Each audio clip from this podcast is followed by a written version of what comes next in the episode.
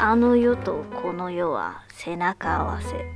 その曖昧な境界線ではあちらの存在が今夜もこちらの世界に顔を出す。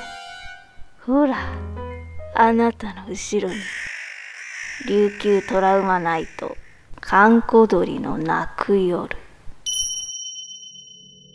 2年前、ネットで内地から中古車を購入したのですが、付属品としてドライブレコーダーが付いていました。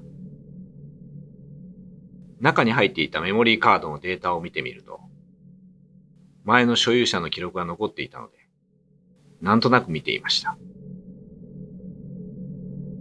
ほとんど普通に車を走らせている映像なのですが、その中に人気のない暗い山道を走らせていると、山道に一人の女性が立っていて、不審に思った運転手の男性が、車から降りて駆け寄り、会話をしている映像がありました。そこから急に映像が途切れて、どうなったのかわかりませんが、なんだか怖かったです。もし、自分に同じシチュエーションが訪れても、絶対に車から降りません。うん。という、今読んだお話は2018年のテレビ版琉球トラウマナイトリアルストーリーでドラマ化された、えっ、と、原案の投稿になりますね。なるほど、なるほど。えー新作のですね、琉球トラウマナイトリアルストーリーがはい。来週の4月27日、うん。7時55分からオンエアになります。いよいよですね。うん、いよいよです。うんこちらも皆さん、ぜひチェックしていただければと思いますね。はい。うん。これ山道で夜中に女性が立ったらどうします？うーん、どうする？いや、どうですか？ねと止められるってことですか？ただ立ってるだけ。もう誰もいない国神の山とかで夜中の3時に車で走ってて周りの雑木林の中に女性が立ってるわけですよ。僕は多分通り過ぎるかな。ななんかそう、助けてくれみたいなのがあればいいですけど、ねえ。ね。ただぼーって立ってたら嫌ですよね。嫌ですよ。あの、知り合いのね、うん女優さんが、まあ、オカルトホラードラマの撮影をしてたんですよ。はい。夜中に日が潜んで。はいはい。で、道は本当に雑木林だったんですよ。うん。で、撮影の人は林の中でやってるから、はい彼女はタバコを吸うので、タバコ吸おうと思って、表に出てきて、はい林から、幽霊の格好のまま立ってたんですよ。はいそしたら一台に車がゆっくり来たんですけど、うんうん彼女の姿見た途端、すっごいスピードでブーンって通り過ぎていったっていうね。いや、まあ、それは、それはそうでしょ。それはそうですそれはそうね。タバコ吸ってたっていうのはなかなかあるし。そう、幽霊もタバコ吸うんだってど、誰かが思ってるかもしれないですね。そういうタバコ見た光景幽霊が。そうそうそう。投稿を送ってくるかもしれませんけど。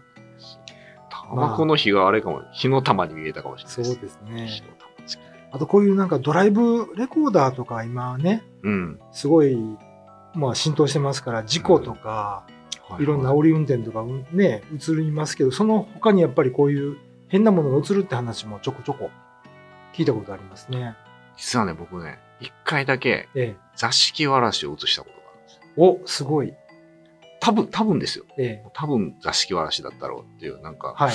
だいぶ前の話ですけど、うちでまあ、なんか暇なんで嫁さんと二人で、ええ。こたつ入ってたのかな？はい。見てて、まあなんか暇なんで自撮りするかっつって二人並んで自撮りしたんですよ。で、パッと見たら、僕と嫁さんの間に男の子の顔がパッとえ浮かんでて、僕はもう瞬殺で消しました。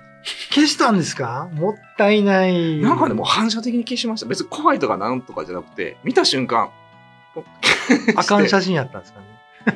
いや、なんか恐怖はなかったんですけど、なんか、いや、だから消したとき、あ、しまったと思ったんですよ。残しときゃよかったと思ったけど、でも明らかに男の子の顔の写真で、もったいない。いや、ほんまほんま、後で、もう消し終わった後に思ったんですけど見、たかったですね。あれなんか自分でも瞬殺やったからびっくりしましたけどね。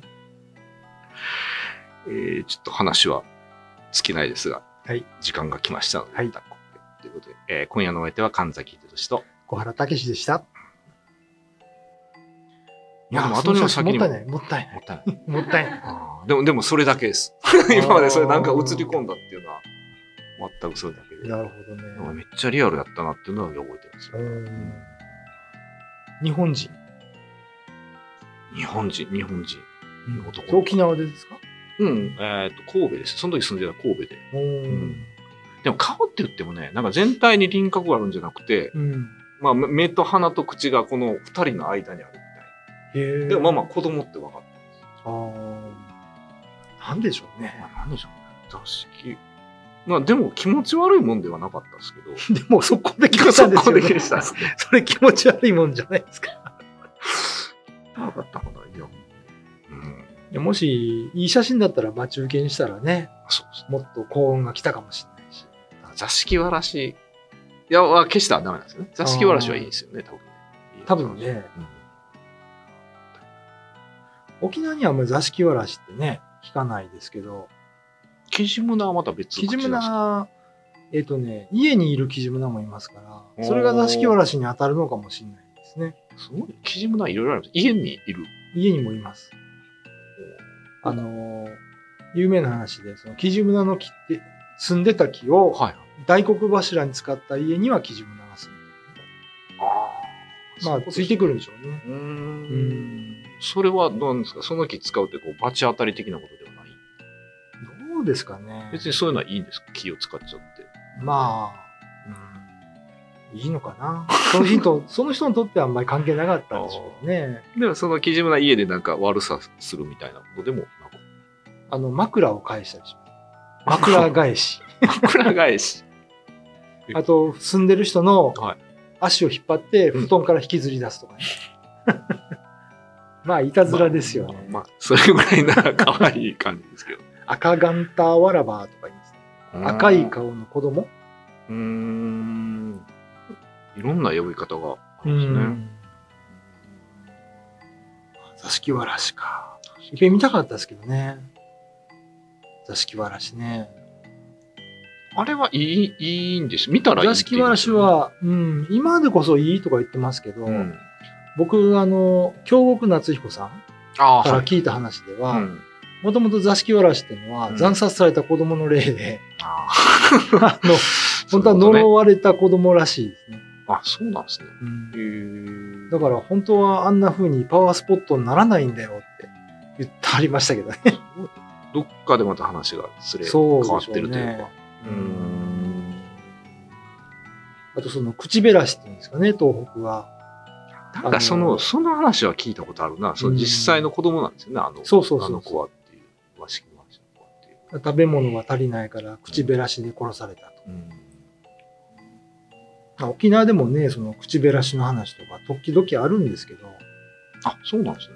沖縄はね、あの、8歳までに亡くなると、軒下に埋めるんですよ、家の。うーん。はい。だから、軒下掘ったら骨がいっぱい出てくるっていう。そういうのはあんまり座敷わらしとしては家に見つかないですね。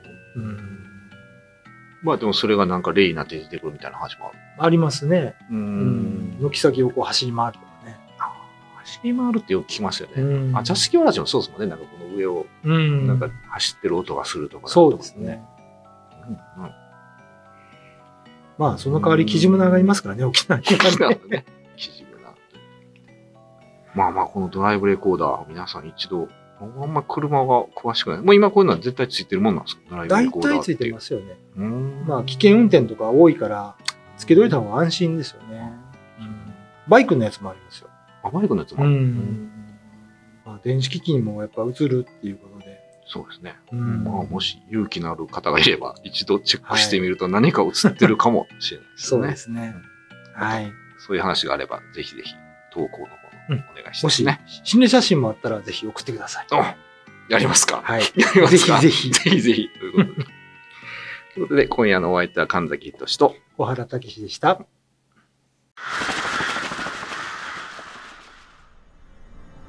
YouTube のチャンネル登録高評価 Twitter のフォローよろしくお願いしますポッドキャストも配信中詳しくは概要欄まで。